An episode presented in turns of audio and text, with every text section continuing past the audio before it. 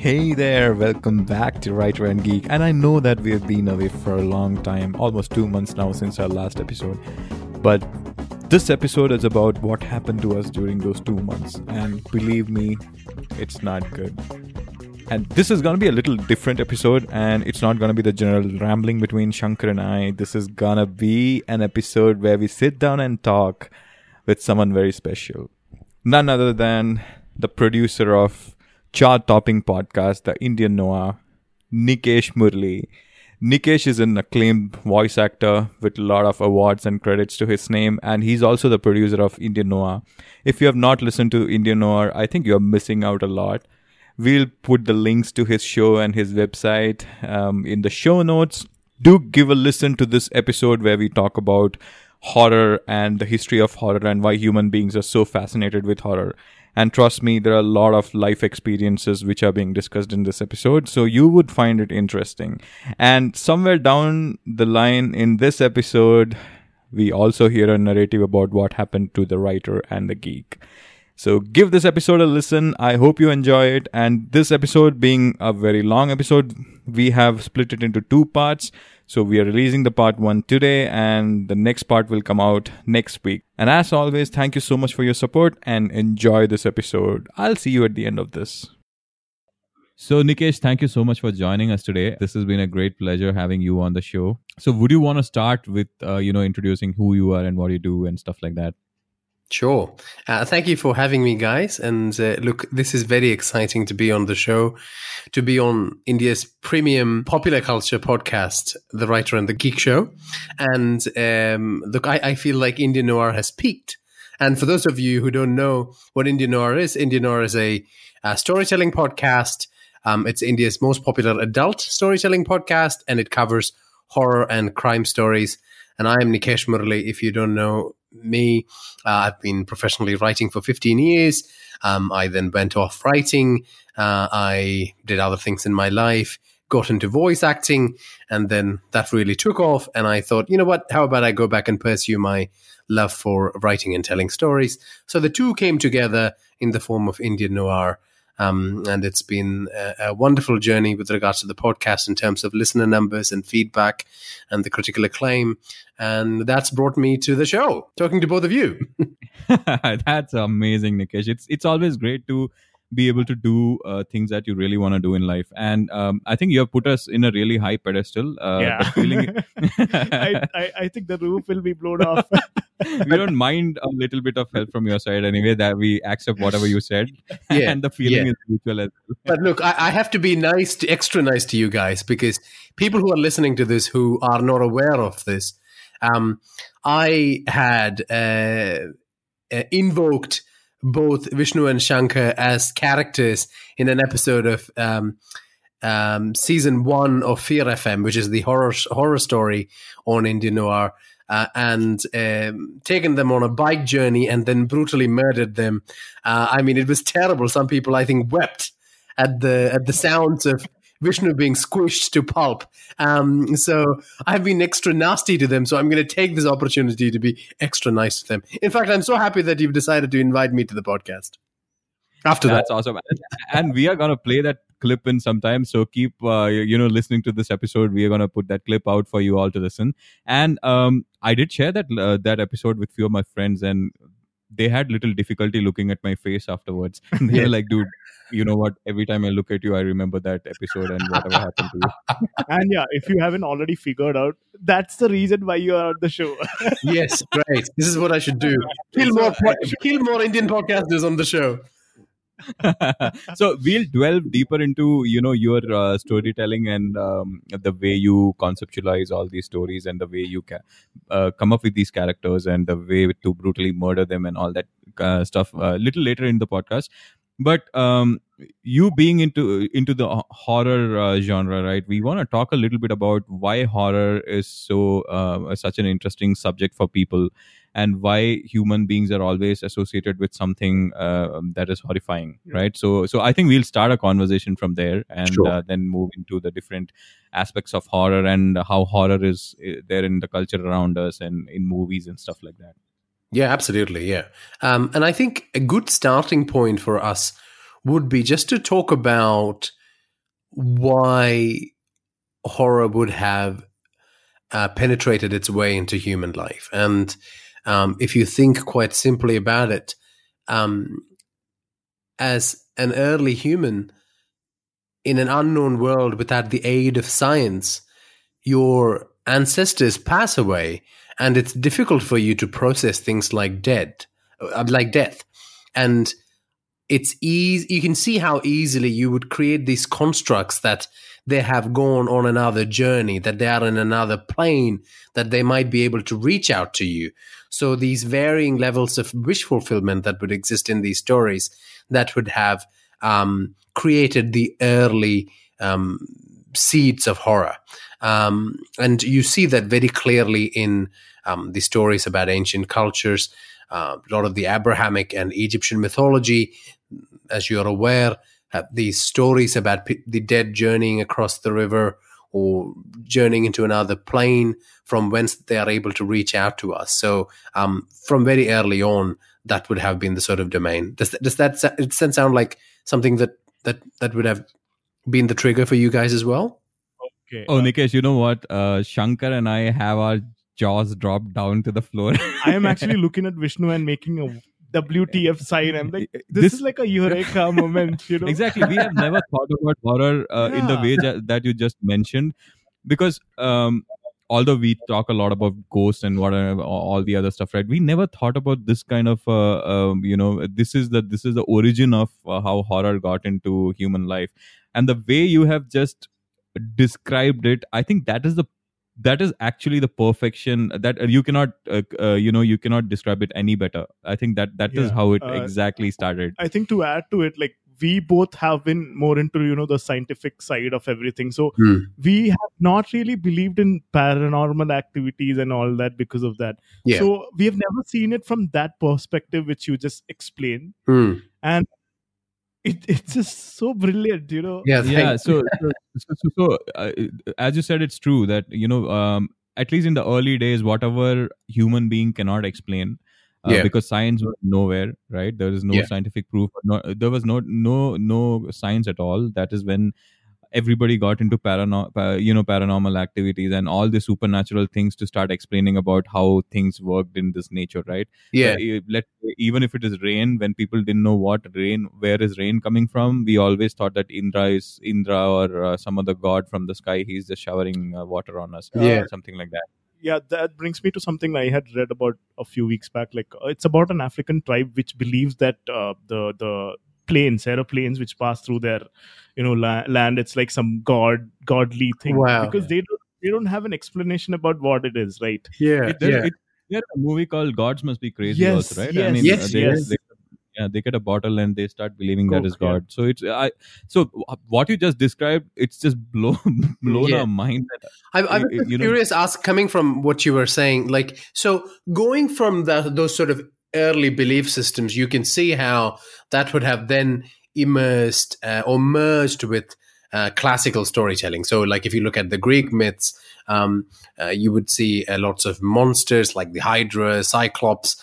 Um, and similarly, Indian mythology has those elements as well, which are a bit horrifying. So, have you guys not encountered it in like in Indian mythology in terms of your life in India?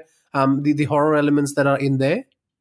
Oh, I would say that we were since the time that we were born. I think we have encountered all these stories uh, as as children. Now that now we are uh, probably at a place where we have an understanding of how things work.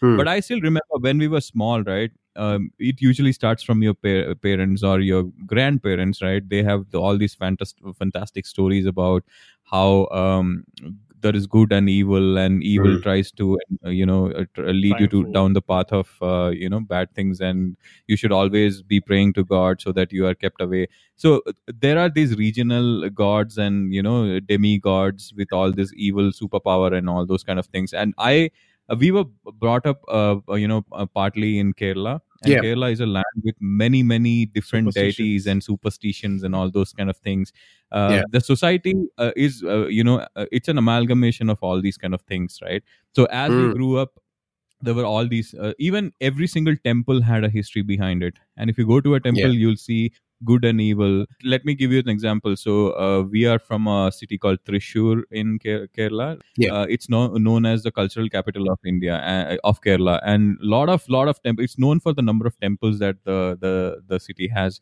Um, it's called Thrissur because there are three Shiva temples, famous Shiva temples also, and uh, the Yeah. one one of them, the most. I think one of the names is Trishiva Perur, isn't it? Thrissur is Trishiva Yeah. Perur. Yeah.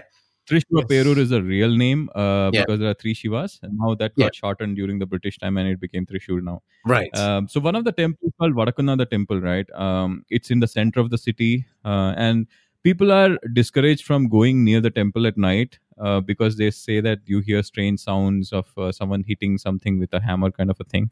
The Hmm. story surrounding that is that uh, since we are all in Kali Yuga right now, according to uh, you know Hindu mythology, Hmm. um, there is a stone which grows in size. Uh, Yeah. and that stone is visible. If you go to the temple, you can see the stone, and you can see some marks on top of the stone, like if someone is hit uh, hit the stone with some heavy object. right. So the story goes like um, Shiva comes out every night. In an effort to try and prevent uh, Kali from growing in this age, he tries to hit the stone and you know reduce the height of the stone. So so the the effect of Kali is directly proportional to the you know height of the stone. That's what, that's what- incredible. I, I didn't know that about the Vadakkunnathan temple. That's that's an incredible story. Um, and you know, just you saying that reminded me, and because I, I part part of, part of my childhood was spent in Kerala as well. I had this sudden mental image of my um, uh, my great aunt uh, when we used to have power cuts and we see flames going across the fields. She would tell me that's all the modern the Mardanmar are traveling across the fields. Uh, there are these, you know, 10 foot giants that are going on a procession through the paddy fields to climb up on the rocks to look across the their empire. You know, when you said that story, it reminded me of of that. Yeah i think a part of that was also to keep the kids safe as well right? I mean um, not necessarily from the evil of supernatural probably from other stuff like you know wild animals or falling Yeah, into yeah. a pit or something like so that don't, they don't go out at late at night. So they came up with all these uh, you know crazy stories and stuff. Absolutely, yeah, But and, yeah, and that's a trademark of early horror too. Like it serves as a as a as a warning to prevent you from going into certain places after dark because you know you are likely to be either hurt by animals or the state of the treacherous geography there. So you have all these horror stories about the grove that early humans would have perpetrated. Um, and you know some of them are directly linked to power structures in society when the priestly class became uh, wanted to become more powerful they needed a, a, a tool to wield and while they have religion to bring people in in line it's horrifying tales that would really prevent someone from challenging them. So you know just as you rightly pointed out they would have served as warnings. And the thing with horror stories and children it's you know the collection the, it's got such a major connection. The grimm's fairy tales um a lot of the stories that you were mentioning like the one that my great aunt would have told me um when i was a child um they're all about preventing um uh, terrible accidents or any bad uh, um you know events from occurring when a child goes out to play in the woods That's right, and I think another purpose that these, uh, you know, devil and all those kind of negative, um, you know, Forces. heroes or what for forces played is that they made the heroes look better, Hmm. and uh, they say right, every hero needs a villain. So unless you have something horrifying, you cannot show the god or uh, the hero in a, in their their true glory, right? I mean, Yeah. If they don't, if evil doesn't exist, there is no use for good to exist as well. Reminds me of MI2. Yeah, yeah. Well, out of- yeah. I, I love that movie by the way i just love him i too That was, I think that is our favorite movie as well. yeah, yeah. It was it was so cheesy and wonderful, and the action's great. Um, but uh, you know, I think the, I think more than the duality of horror, um, what's happened over a period of time is it's become complex through literature and art and movies, and I think two things that I'll talk about today that's influenced me as a writer and a storyteller that would eventually go on to make podcasts on this topic would be my experience with it in literature. So I did a bachelor's in literature. Um, that was my first bachelor's that I did. And so that really helped me engage with literature in general, uh, but also horror literature in particular. So the term horror first comes into play in the 1764 novel called The Castle of Otranto. Uh, and it uh, is then taken on by writers like Ann Radcliffe and Matthew Gregory Lewis, who wrote The Monk. Um, and it's it's in this elemental stage, so this duality thing that we are talking about. But then it just really has this um, explosion in terms of its quality. So the first great horror classic really is Frankenstein by Mary Shelley. Um, have you guys read or watched Frankenstein as a movie?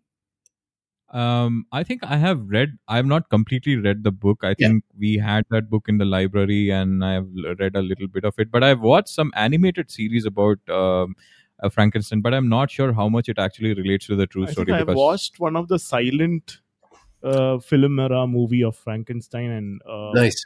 a lot of animated stuff. Yeah. Yeah, yeah, and it's you know it's very uh, culturally influential, so it comes into play a lot.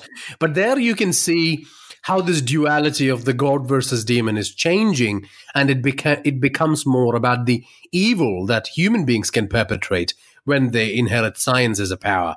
You know, this this doctor chooses to use the powers to reanimate a corpse, so that's the true horror there.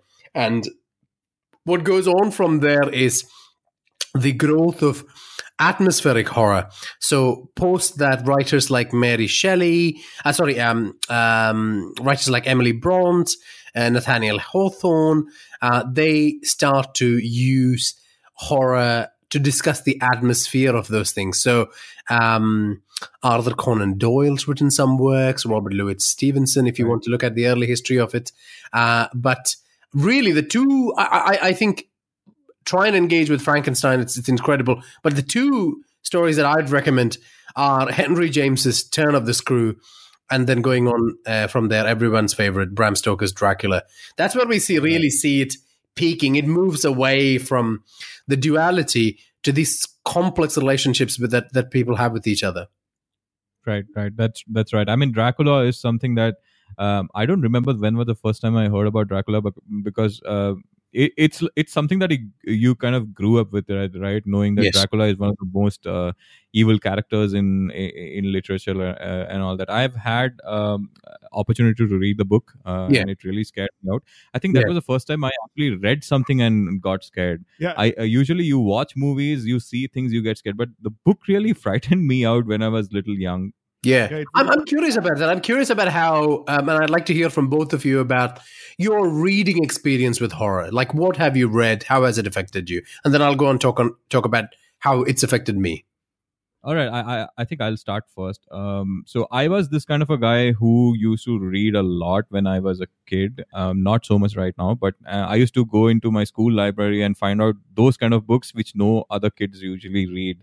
Um, others preferred all these uh, little books like uh, which has these cartoon characters Hardy and Boys. stuff like yeah, Hardy Boys, Nancy Drew, and all that.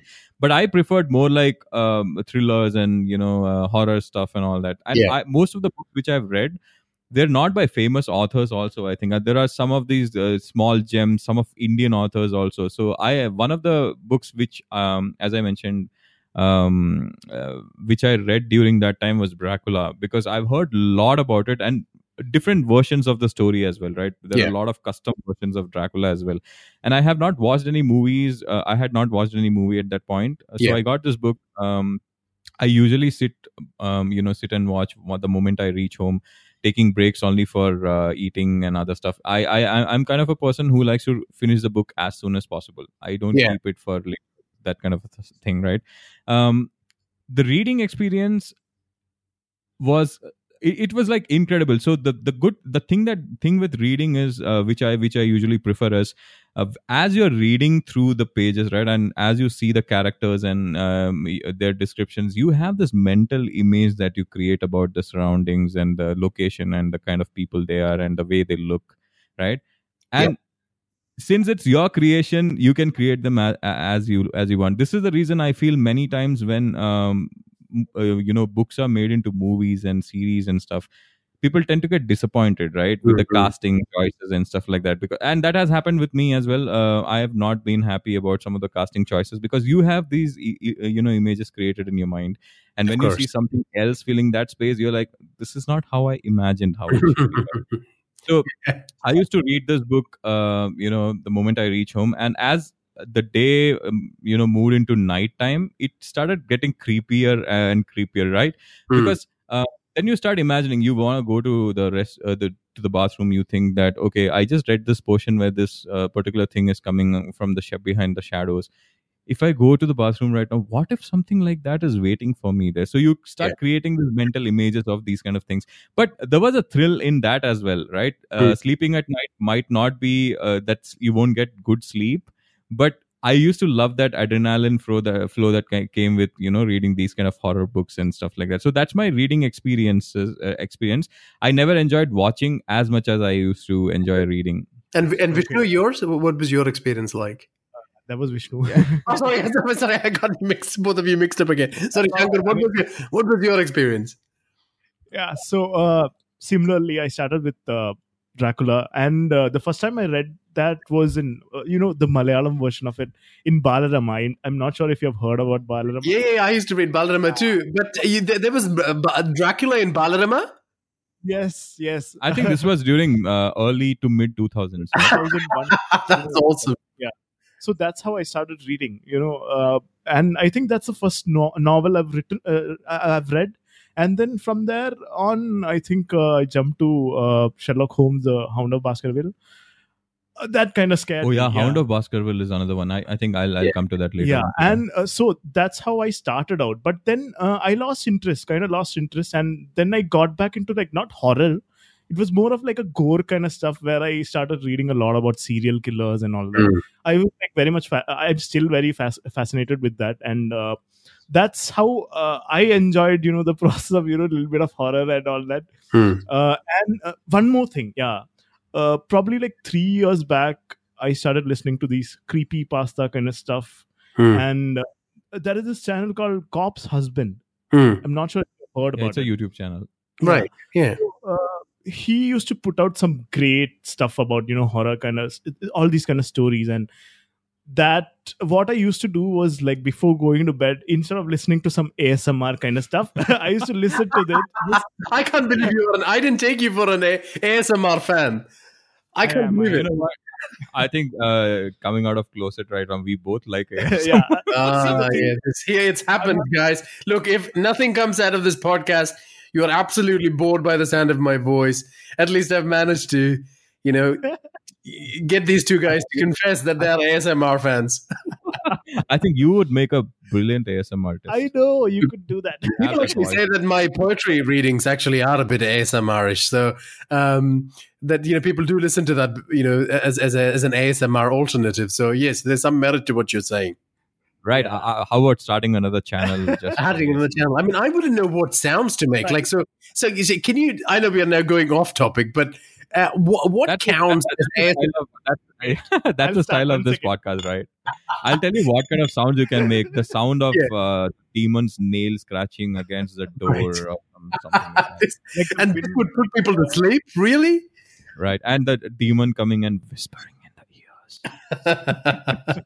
yeah. So, uh, yeah, I'm an ASMR guy because I have a lot of trouble sleeping. So it kind of helps me. you. You'll have tr- Sleep. trouble getting girls from tomorrow, dude. You're done.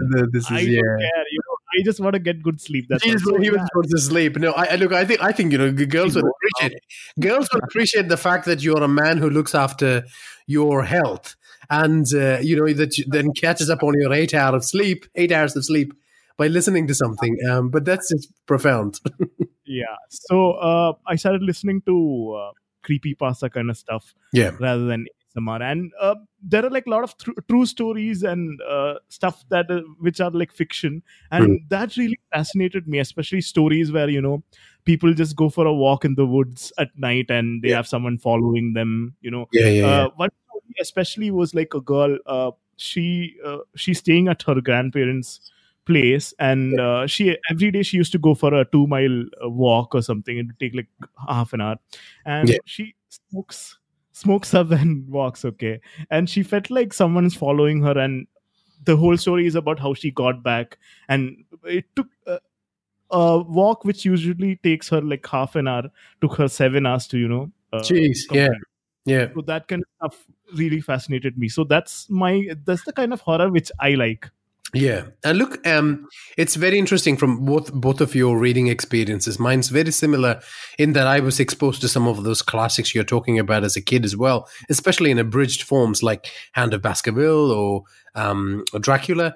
Uh, but I think my earliest sort of uh, I'll talk about movies separately because that's been a big influence. But we are now sticking to Yeah. literature, and Right. um, even as a kid, movies were, was such a big impact on me. But talking about literature, I think the the, the start of it was um, uh, this distant relative of mine, Molly Chechi. Whenever I used to go on holidays to my grandfather's, um, and she uh, used to read uh, the, those those weekly magazines that were such a hit in Kerala. So, like the Malayala Manorama um, magazine, Mangalam, yes, all those magazines. And if you remember them, they always have two page stories. That's it. Uh, they are serialized, but they are just two pages. So, in a way, Indian noir is an attempt to replicate those things. They are short, they're very punchy, they are tremendous. And Molly used to tell me these stories. Um, some of them involved, you know, black magic, and because Kerala has such a rich mythology of black magic, you know, it's always terrifying about what these black magicians could conjure with their magic. And um, but going from there, so I always loved those stories. Uh, I loved all the Indian mythology that my grandfather used to tell me that had some horror tinge to it. Uh, but also going forward, uh, what happened to me in terms of reading was, uh, like you guys, getting exposed to abridged versions of some of those classical hits by Edgar Allan Poe and Bram Stoker, obviously. Um, but then when I finished, when I when, my, when I was post high school and I had gone through my Hardy Boys phase, um, and I was I got this um, membership to the Ailur Library in Trivandrum, and that was such a you know landmark moment in my life. Uh, in that people there did not really restrict children from taking books that were inappropriate for them home. So I've read all these salacious novels full of sex and violence, and also got exposed to horror quite early on. And my favorite then and still continues to be Stephen King, who I think is the best horror writer, especially in short form stories and novellas. I've read a lot of British writers like Ramsey Campbell, Clive Barker, and James Herbert, and they've written some amazing books. So if you're taking note of these names, go and read their works. It's very classical. It's very traditional horror. Um, it, deliver, it packs a punch. Um, and so really uh, you know just l- devoured those books and loved to live in the world i don't remember being particularly scared by them i just felt this inherent thrill at reading um, these stories and all these magical sort of horrifying constructs that they're conjured up um, i won't talk much about modern horror because i don't really read a lot but after I went through all those writers that I mentioned, which I continue to read, like Stephen King, I still read him now. Um, what I did was I went and I um, read some of the uh, classical writers, and these writers are not not well known, but please take note of them because if you're looking for atmospheric horrors, like the Hmm. like the one that Shankar just mentioned with regards to um, the creepypasta experience he had, um, there's Ambrose Bierce, Arthur Machen, Algernon Blackwood, and of course H.P. Lovecraft. And what they did was they took the focus away from the monster, but the uh, but focused more on the creepiness of it. So, like you, what you were saying before, the seven-hour walk. How creepy is that? It should take one hour, but it took seven hours. that was I've I've gone back and made Vishnu listen to it. It was like that impactful, you know. Yeah, that's nice. I think that is the same thing that uh, that actually made this Hound of Baskerville is very interesting to me. If you look at it, there is no demon, there is no uh, gore or any kind of stuff in that. The Yeah. only thing that uh, creeps you out is the absence of uh, the source, which we are trying to find out. What is the source of this, and what is the source Correct. of all these howling noises and stuff like that. So uh, I think um, our, Conan Doyle really creates a atmosphere, right? I mean, talking Yeah. about the moon and the, the way the moon shines over the moon and all this howling wind noises and the Baskerville Hall. It paints a picture in your mind, like you literally feel that you are, uh, you know, you are sitting with Watson there and looking out uh, of the window, expecting something Yeah. to come out. So Yeah. that I started preferring those kind of horror uh, stories, uh, those kind of uh, horror movies as well. Um, you know, rather than the stuff which shows more gore and you know uh, talks about Absolutely. demons Yeah. like that. Think- If, if, you, if, you, if you love that, then you will love some of the authors that I've mentioned because I'm trying to think. Arthur Machen, in particular, um, you know, there are a lot of these creepy stories about uh, people going and visiting someone who's their relative, and every time and go they go and visit this person, that person changes slightly. The house changes its shape slightly. Uh, the you know the objects within it change their uh, their nature of of the of their existence changes slightly, and this sort of existential dread starts creeping into you because you don't understand what's going on, and not understanding what's going on, I think creeps people out the most. When you can examine something, when you can look behind the curtain and find what it is, then you know everything's revealed. Or if even if there is a potential, but the great thing about some of these stories that we're talking about, you never find out what's going on. exactly. I think when we start talking about movies one of the movies which which is in the similar lines what was that movie uh, 1708 what is it? Oh yes, 1807 1408 or john cusack. Yeah, yeah, 14 Stephen King story, yeah, For, yeah. it's a stephen king story is it? Yeah, i didn't yeah. know that so so that story is in the same thing right i mean there are there's no uh, apparent ghost or there's no gore or something but the the horror in that is the person gets stuck there and there is no way that he's able to come out of that s- that Yeah. that room that that is Yeah. the kind of horror right Yeah. and uh, after watching that movie personally i've thought that um you know at times you get these thoughts right i'm like what if i get stuck in such such a Hmm. thing where I, you know uh, being killed and i'm being reborn again uh, endlessly like infinite Yeah. number of times without being able to escape from that it's it's like That's right. kind of a maddening situation right I mean, we have nightmares like that. Uh, but going beyond that, we also create personal health in our personality through that. We have these thought loops that sometimes we cannot escape. So, you know, stories like that are just a manifestation of those things. Um, that's a great thing about horror. It's a great way to discuss um, how we exist in the modern world. Um, the, the the real things that are going to harm us.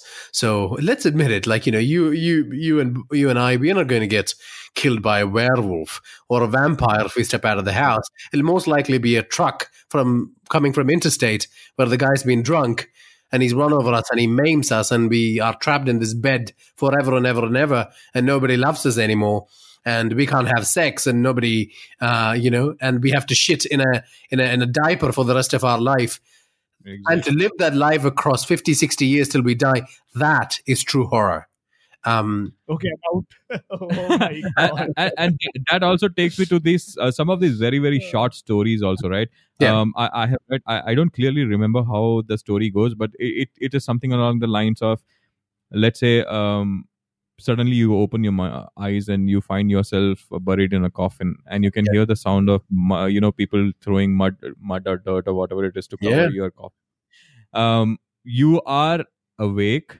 but you're not able to do anything because you're dead yeah so yeah.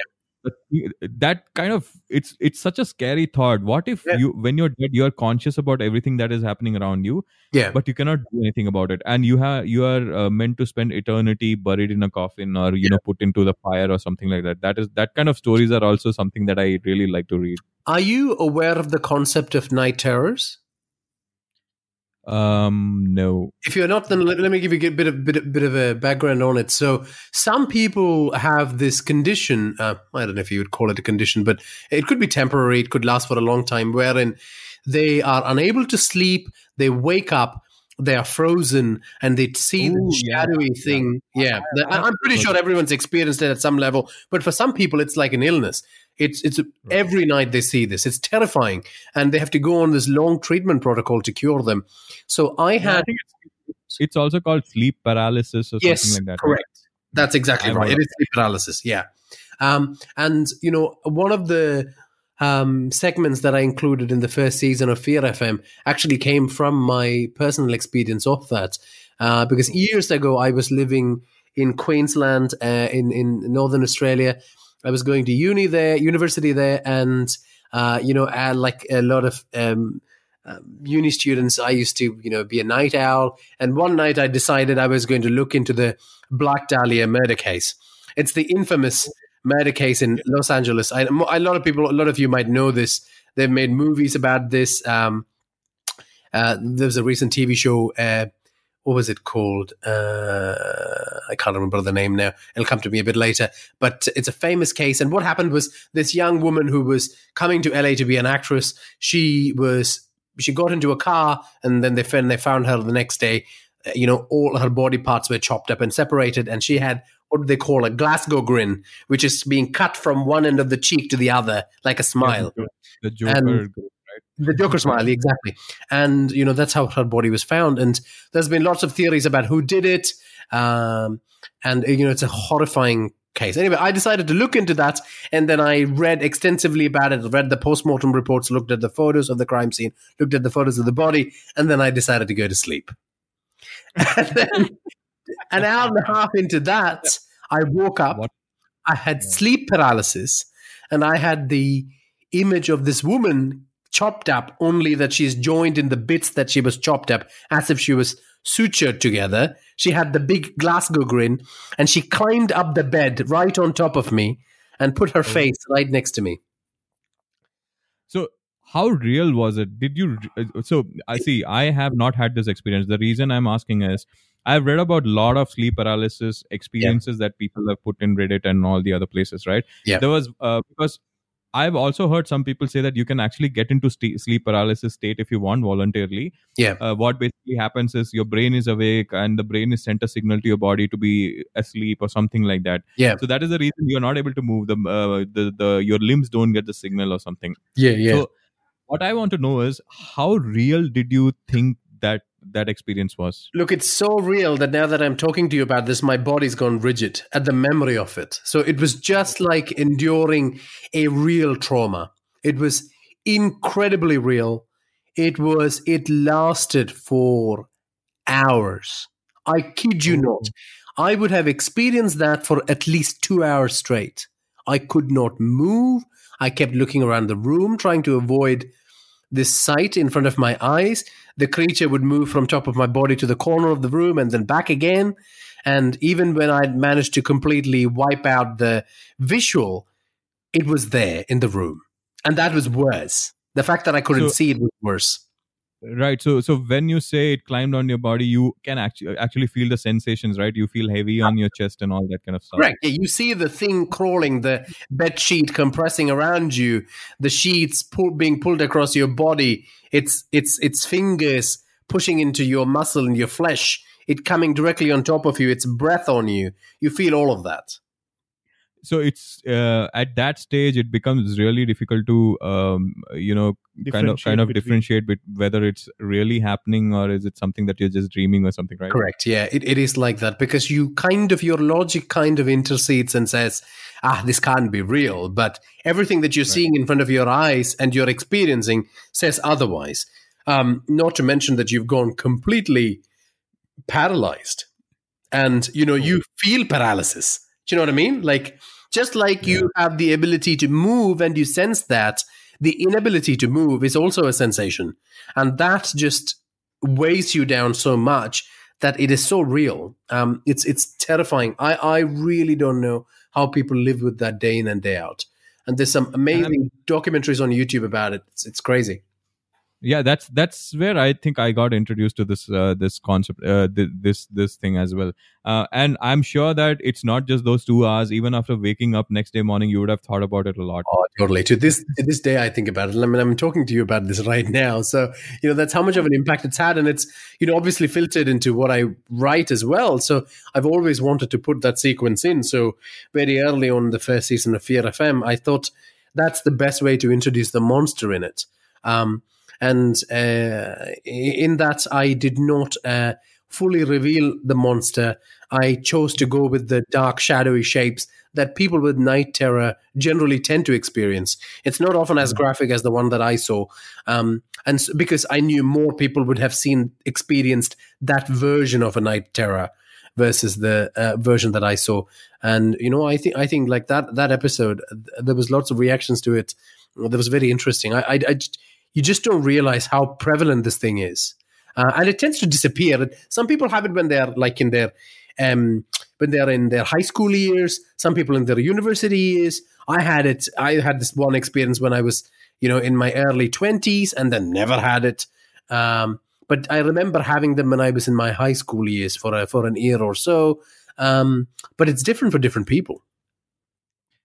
So, uh, have you ever had the fear to go to sleep after this? Uh, No, you know, no. Thinking that No, I struggle with sleeping not because not because of uh, you know the night terror experience or my general fear of uh, ghosts. I just struggle with sleeping because uh, it's usually two minutes before I'm about to close my eyes that I'll have an amazing idea. Oh, you know, I need to do, yeah, that's that's when I usually get my plot ideas. Or what do I do do at work tomorrow? Or you know, what do I do for next weekend? Um, see, th- that's what I mean. That is the true horror. Uh, it's not these terrifying things. It's our existential behaviors. Right. I I think uh, before we move on to the movies, uh, horror and movies and stuff. Now that Yeah. we're discussing a little bit personal about your stuff, right? Why don't we touch about a little bit about how do you get these ideas and how you come up with these concepts and characters and uh, and especially the thing that I'm really interested to know is Yeah. how do you come up with this uh, you know innovative ways of killing off your characters? Yeah, sure. especially with our episode right i mean you you did a tremendous job in killing us and i think this is the right time to play that episode as well so yeah, uh, yeah. So but- but I'll, I'll I'll explain how I came to the idea of your particular episode, and then it'll be a nice way to segue into that segment. I totally agree. Uh, but talking more about, um, so most of the writing that I've been doing over the last fifteen years, I started writing poetry. I wrote literary fiction, which had nothing to do with genre elements like crime or horror. Uh, it was usually about social issues uh, facing uh, people who live in the fringe in India, um, and you know, p- people, prostitutes, uh, people who are homeless, drug addicts, uh, people who are from um, lower castes who are persecuted, uh, religious violence in India. Those are the things that I wrote about for years and won awards for or published books in. Um, and it's once that didn't wasn't very satisfying that I moved to writing genre fiction, and that's how I wrote His Night Begins, which was a crime novel, which is now being adapted and uh, is now uh, in the podcast as a story, as an audio story. Um, but horror is something I've always attempted quite regularly. Um, and the structure of horror writing is not too dissimilar to the structure of writing any fiction or any novel. Um, but in terms of what I'm doing now, I follow more of a movie structure, a screenplay structure in the podcast versus a story structure. And the way it works is that uh, at, it's two layers, I suppose, when you talk about horror and how the ideas come about. It's the layer of the story, wherein you have a character who's living a normal existence, who's, you know, is set in their ways. They something happens to them that pushes them out of that comfort zone. They have to go on a journey and transform or perish or transform and ascend as a better human being. And that's the end of that story. So it's got that story level of it. Uh, and then you layer the horror of it, which is talking about is finding the discomfort. So uh, let's take the first season of Fear FM, for example. So you have a man, Prakash, who's lost his job in the US. He's come home and he is yearning to go back to do that work so he can avoid looking after his sick mother uh, because he's got a you know a fraught relationship with her. They've got bad blood in their history, um, but it's the recession. He's trapped in this home. He's um, you know he's depressed. Uh, he doesn't want to engage with society, and then something terrible comes into their lives, and he's forced into confronting who he is. And the way horror works is throwing that element at that person. And that takes the form of a monster, but the monster is really their own flaws. In Prakash's case, it's his inherent ability to go back and look at the past and say, was this truly that happened between me and my family? Um, you know, how am I treating my mother now? And I'm talking about all these responsibilities and the money that my foreign IT company can give me. But what about my responsibility as a son? What about my wider responsibility to my culture? That takes the form of this monster called the Darkin, who then terrorizes these people. And him and his mother and the supernatural investigator named Ektaji have to go on this journey to find a solution to to reduce to to bring down this demon and and triumph in the end and they have this character growth so it's really those two layers And I hope I've that explained that properly. Yeah, uh, see, uh, like it's very interesting when you told us about this. Like you take like normal conflicts, like which people have in their daily lives, and Hmm. you add that layer of horror to it. That's how it works, basically, Yes. right? Yeah. Wow. And at the, at the end of it, the personal troubles have to be more horrifying than the monster because the monster and the personal thing have merged together. Let me give you a classic example. Have you both seen The Shining? Uh, I have watched like half of it, not the whole. Half of it. You must watch the entire thing. Shining is incredible. So, in The Shining, uh, if people have watched it, that you know, I'm not going to give away too many too many spoilers. Um, it's a a writer who who's taking his family to a hotel which is haunted, and terrible events happen there.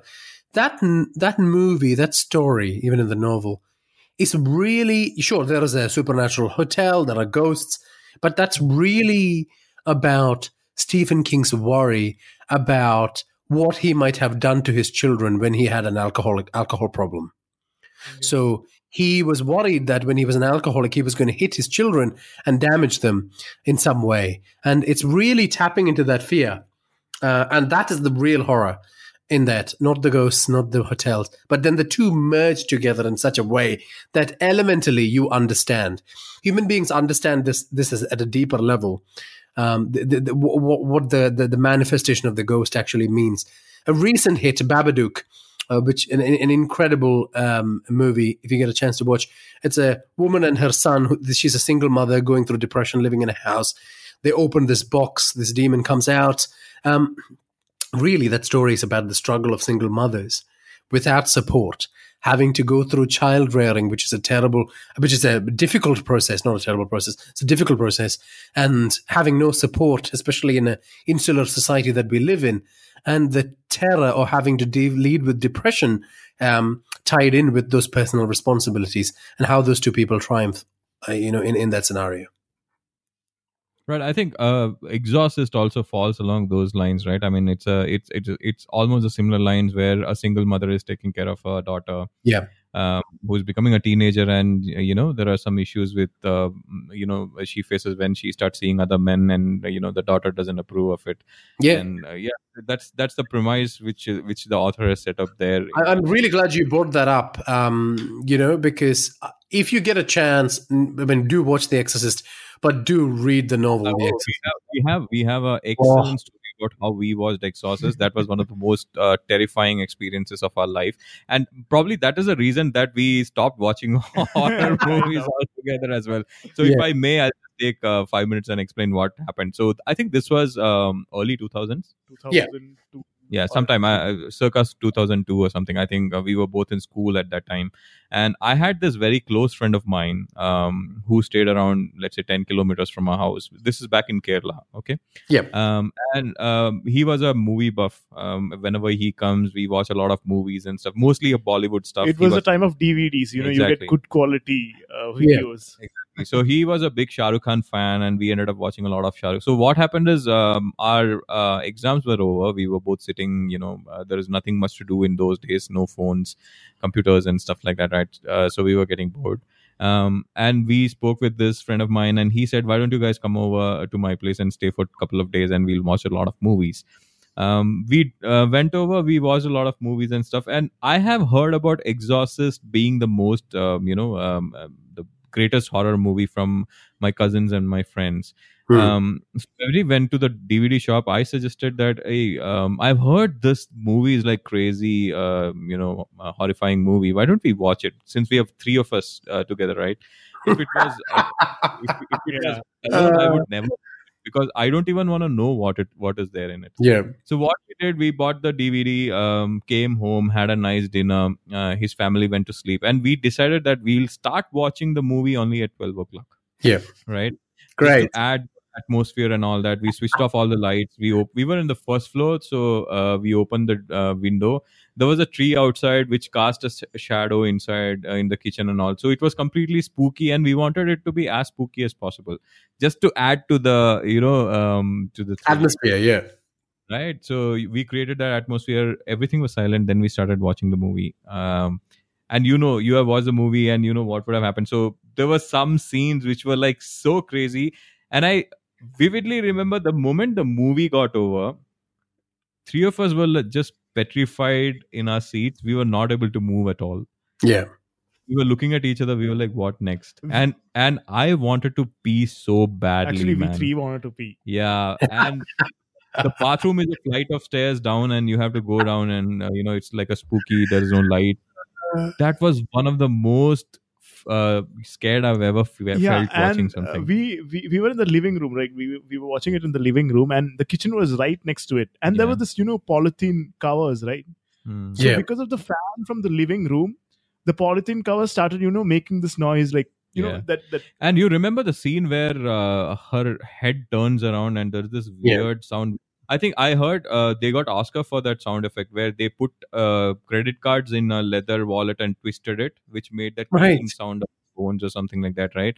So Wow. some kind of similar sound. And when you when you're scared, you start hearing a lot more than what actually there. Yeah. actually there, right?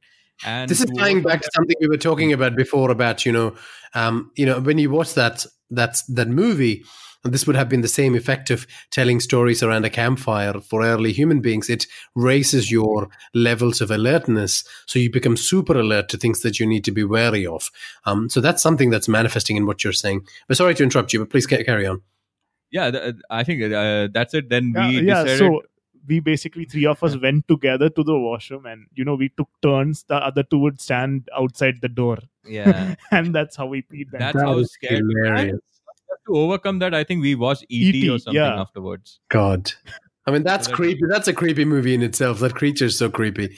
So I don't know if that was a good choice, uh, but that, that's that's incredible. I mean, the thing is, if you get a chance, please read the, read the novel because the novel has this added layer which makes it even more terrifying. Which I think it stayed with me for so long um, that it's it's crept into some of my work as well. Because the it, and it's not included in the movie, obviously, because it would increase the runtime.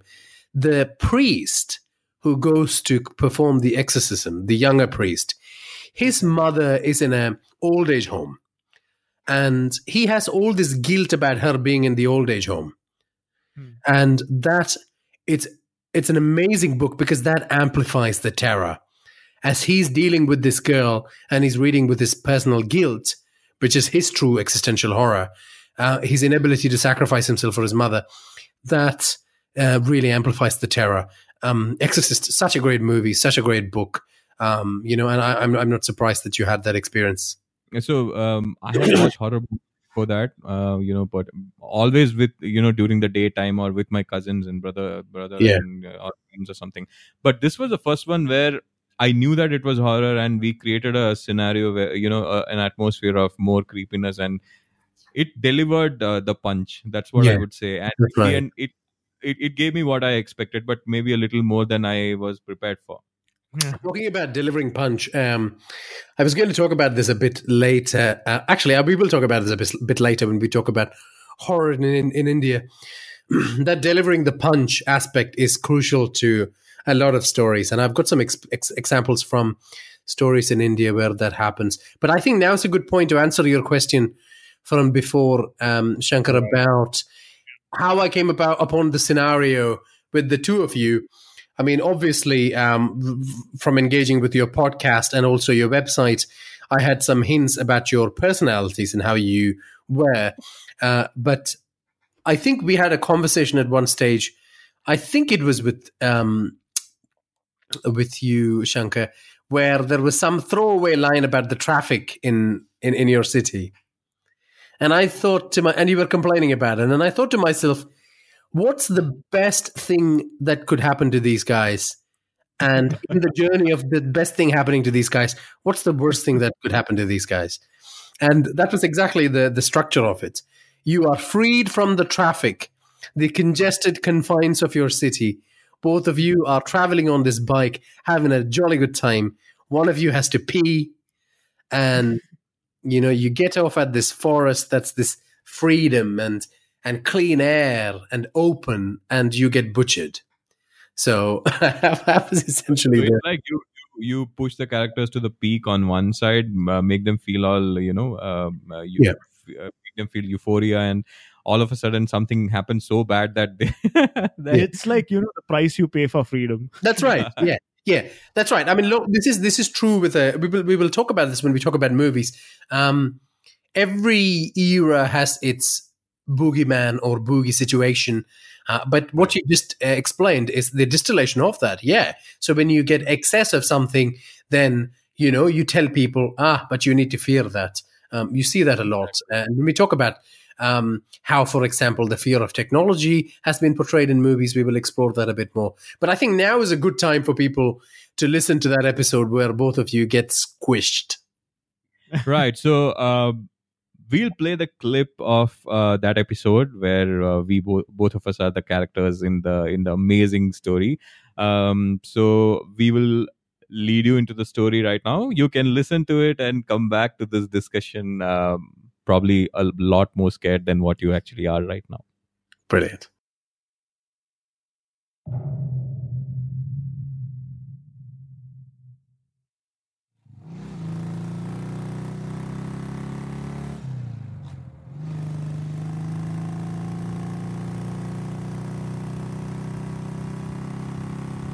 Shankar and Vishnu were on their way to an audio production conference.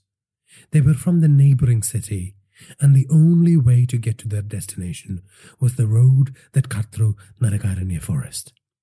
As usual, Vishnu could barely keep his attention on the road thanks to Shankar's constant stream of interesting factoids, stories of recent romantic conquests, and just plain rubbish. Occasionally, he broke into a song from a latest blockbuster the integrity of the piece compromised by the windshield on his half face helmet and his attempts at improvising. Did you know that cats don't taste sweet, but dogs taste salty? Shankar said. What? I don't even want to know how you gained this knowledge. Vishnu responded. Yep, it's true. Vishnu chuckled. Protestations aside, he wouldn't know what to do without his crazy brother who had rambled all his life and kept them entertained through many a motorcycle journey. They were thinking of starting a podcast called The Motorcycle Diaries to capture the precious and hilarious rants they engaged in. The name wasn't original, but hey, you gotta start somewhere. Vishnu braked and pulled over the bike. What the hell is wrong with you, man? Late afternoon haunted forest? Shankar said. I gotta pee, man. And I'm sure the haunted forest wouldn't mind some uric acid to fertilize its soil. Vishnu said. You! Yuck! That's a tad too descriptive for my taste, Shankar said. Do me a favor, please. Don't use taste and urine in the same sentence. Please. Vishnu said as he hopped off the bike. He walked into the woods where he could still see the bike and his brother and the road. But people passing by couldn't see him relieving himself. Unlike his brother, he had a sense of shame. I mean, seriously though, what do you think about the crazy stories they tell about this forest? Shankar asked. I don't believe in supernatural rubbish, Vishnu said. I have told you so many crazy, unbelievable but true factoids over the years. Ghosts could be true, too. Maybe you are pissing on one right now, Shankar said. Shut the fuck up. I can't pee properly if you keep talking, Vishnu said. I mean, technically, you're more likely to get bitten by a snake than see a ghost around here. Did you know 46,000 people die from snake bites every year in India? Shankar said. Stop that shit! You are freaking me out! Vishnu said, looking around to check if there was a poisonous serpent headed his way.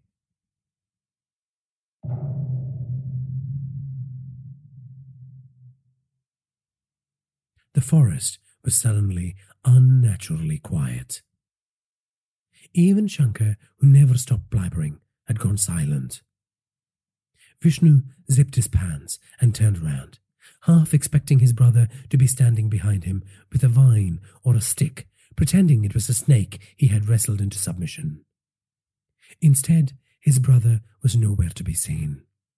In fact, he couldn't see the road or the bike, It was as if he was suddenly transported to another part of the forest with an unending row of trees. Shankar? Shankar! he called out. He walked towards the trees where his bike should have been. There was nothing there.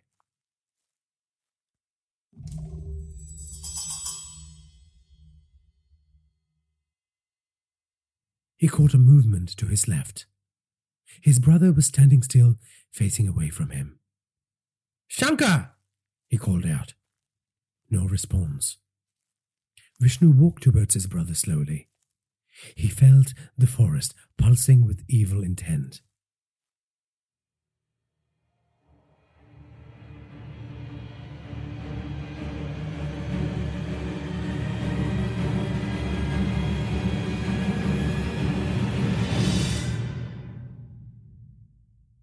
When he reached him, Vishnu touched Shankar on the shoulder. No movement. Suddenly, Shankar brought his arms up to his face, and Vishnu heard the most disgusting of sounds.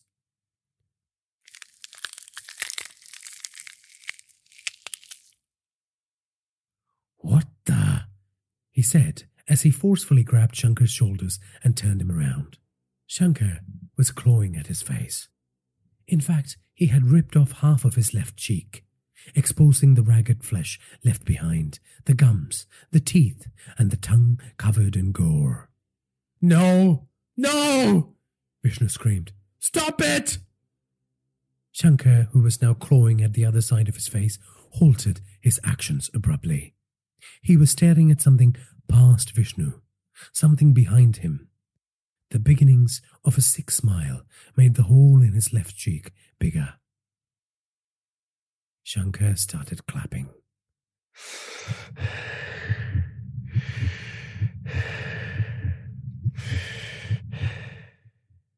Vishnu turned around slowly, with dread.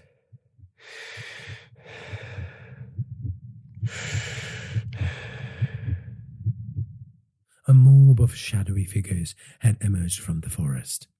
The absence of light defined the beings whose forms were like pitch black tears in the fabric of reality. They approached him, whispering at an inhuman pace. Before Vishnu could will his legs to run, they wrestled him down to the forest floor. He squirmed and cried on the wet leaves, crushing them underneath him. The creatures held him down.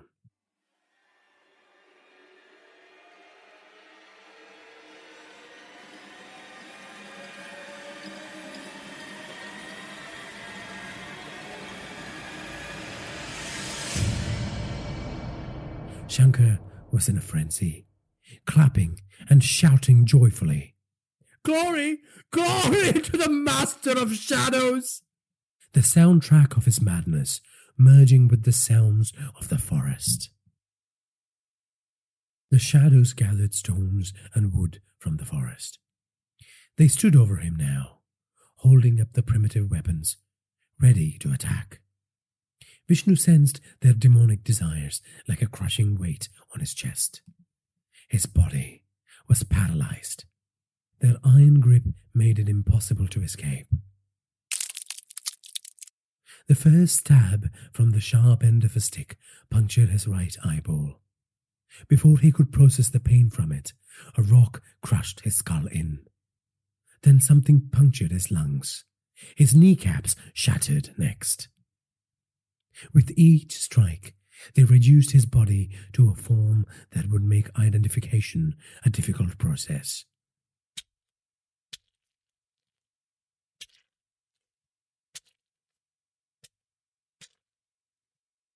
All the while, Shankar danced and clapped and tore away at his own flesh, till he too was a primordial heap of gore.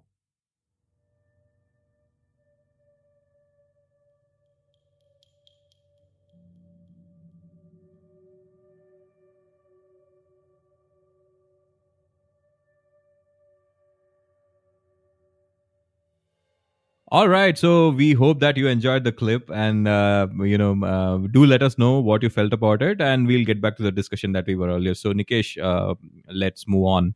Yeah, but just just before we go for further, the first time you heard that episode, what were your feelings? And I'm, I'm asking about the immediate reaction. You were listening to it, and you'd finished. Like, what did you feel?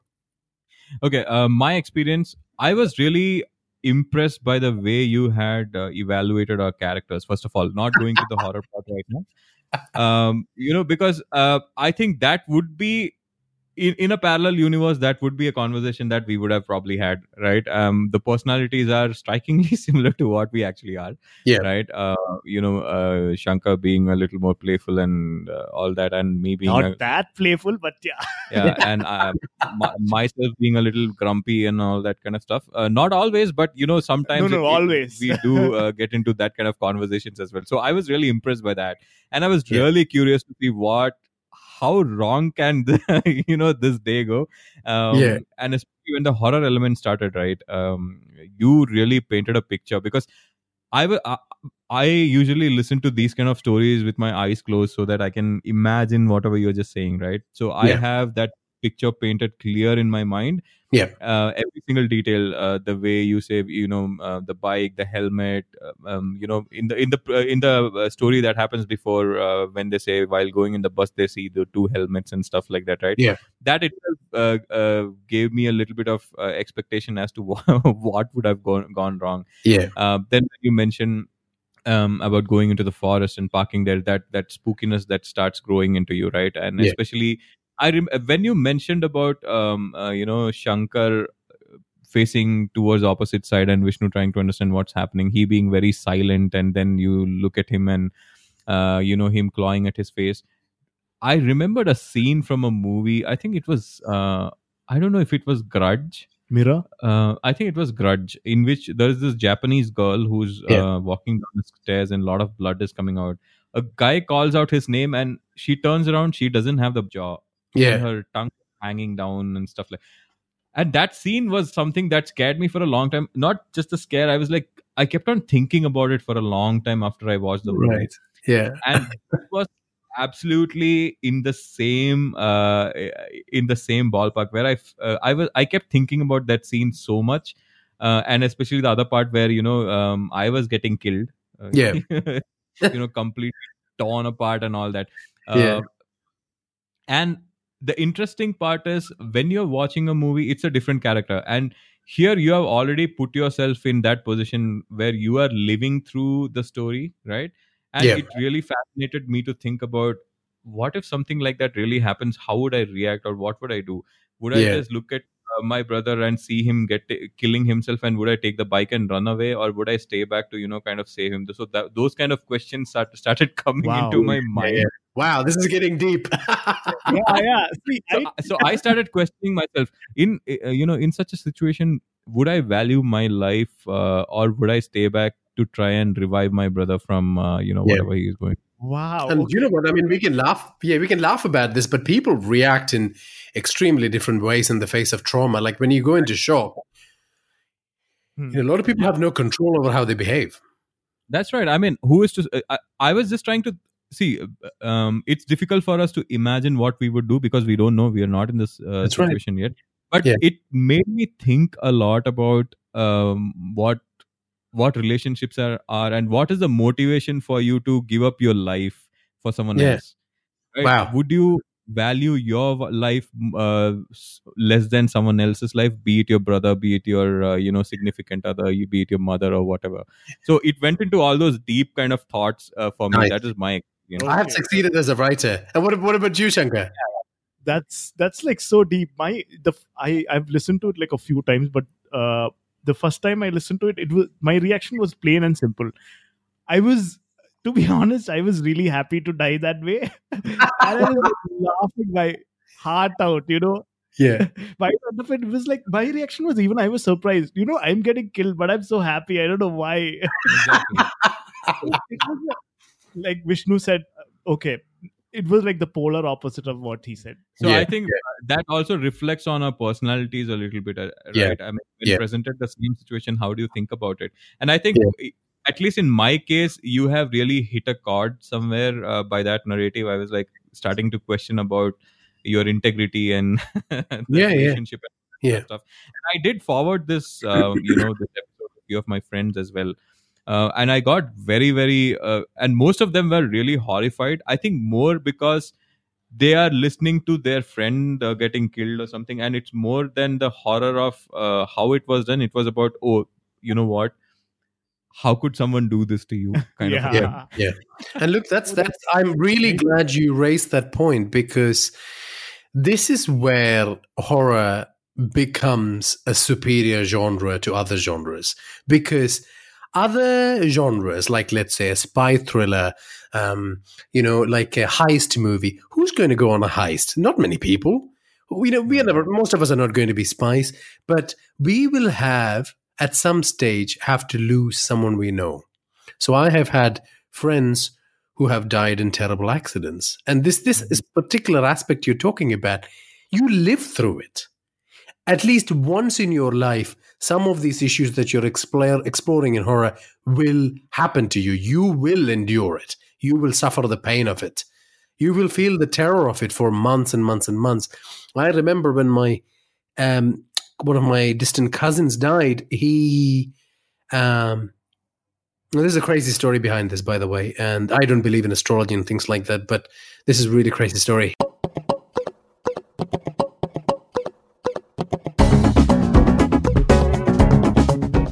Well, I'm afraid we have to cut this short right now, and we will listen to Nikesh's interesting story in the next episode. We have a lot more coming up. Do keep listening to us. And before I wind this up, I want to thank everybody who's a part of the podcast meetup we had earlier this month. Thank you so much for coming in, and uh, my special thanks to Sangram, who's been our uh, supporter since a long time. Thank you, Sangram, for coming over and showing us your support and love. And I hope you start your podcast soon. So, Thank you so much for listening to this episode. Keep waiting for the next episode. We are going to conclude this conversation. And as always, see you soon.